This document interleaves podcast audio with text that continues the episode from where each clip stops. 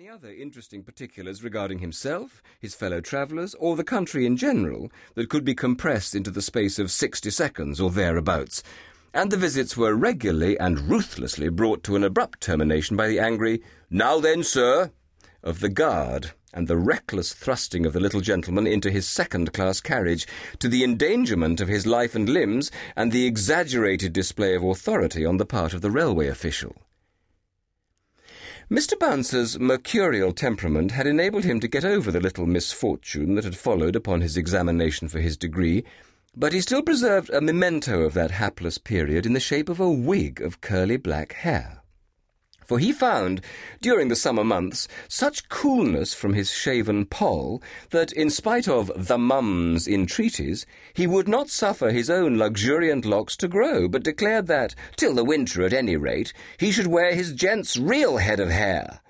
And in order that our railway party should not forget the reason for its existence, Mr. Bouncer occasionally favoured them with a sight of his bald head and also narrated to them with great glee how, when a very starchy lady of a certain age had left their carriage, he had called after her upon the platform, holding out his wig as he did so, that she had left some of her property behind her,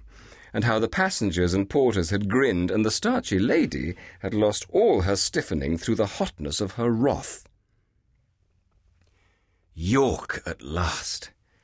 A half hour's escape from the hot carriage, and a hasty dinner on cold lamb and cool salad in the pleasant refreshment room hung round with engravings.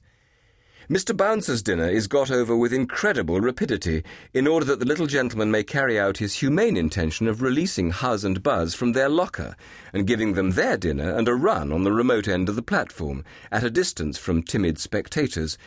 which design is satisfactorily performed and crowned with a douche bath from the engine pump.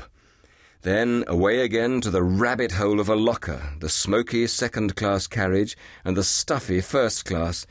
incarcerated in which black hole the plump Miss Bouncer, notwithstanding that she has removed her bonnet and all superfluous coverings, gets hotter than ever in the afternoon sun, and is seen, ever and anon, to pass over her glowing face a handkerchief cooled with the waters of Cologne. And when the man with the grease pot comes round to look at the tires of the wheels, the sight of it increases her warmth by suggesting a desire, which cannot be gratified, for lemon ice. Nevertheless, they have with them a variety of cooling refreshments, and their hothouse fruit and strawberries are most acceptable. The Misses Green have wisely followed their friend's example in the removal of bonnets and mantles, and as they amuse themselves with books and embroidery, the black hole bears, as far as possible, a resemblance to a boudoir. Charles Larkins favours the company with extracts from The Times, reads to them the last number of Dickens' New Tale, or directs their attention to the most noteworthy points on their route. Mr. Verdant Green is seated vis-a-vis to the plump Miss Bouncer, and benignantly beams upon her through his glasses, or musingly consults his Bradshaw to count how much nearer they have crept to their destination,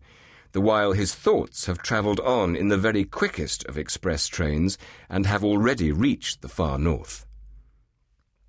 Thus they journey, crawling under the stately old walls of York, then with a rush and a roar, sliding rapidly over the level landscape, from whence they can look back upon the glorious Minster towers standing out grey and cold from the sunlit plain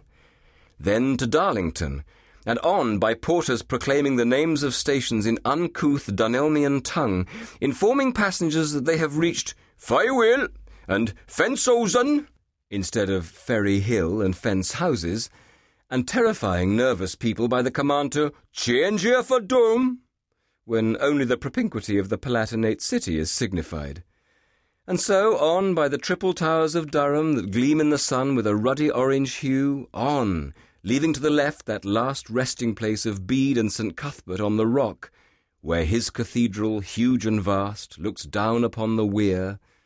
On, past the wonderfully out of place Durham Monument, a Grecian temple on a naked hill among the coal pits. On, with a double curve, over the Wear, laden with its Rhine like rafts. On to grimy Gateshead and smoky Newcastle, and with a scream and a rattle over the wonderful high level, then barely completed, looking down with a sort of self satisfied shudder upon the bridge, and the Tyne, and the fleet of colliers, and the busy quays, and the quaint timber built houses.